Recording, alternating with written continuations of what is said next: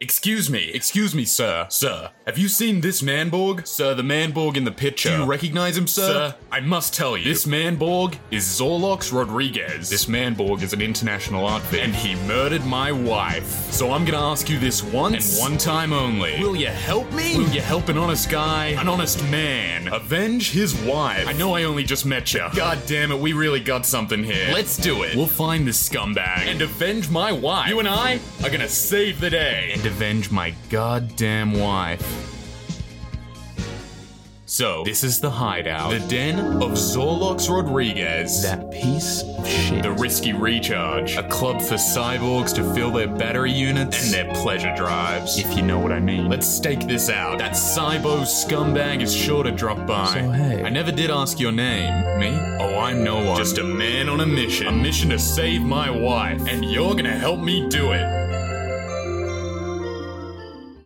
It's been days, but we're finally gonna get this robot bastard. Zorlox Rodriguez. Raid his compound and put this to rest and avenge my wife. But a well earned drink at the bar is exactly what the doctor prescribed. And I just gotta say, I love you, man. I love you like a brother. If there's one man I am happy to go into that firefight with, it's you, brother. So what can I say? Bottoms up.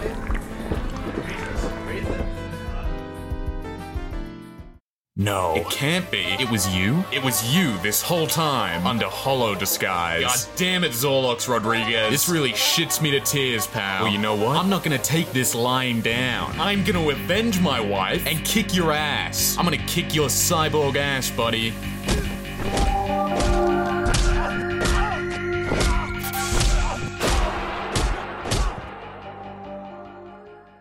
Why'd you do it, man? No, not kill my wife. Why'd you make me care? Why'd you make me trust you like no one else?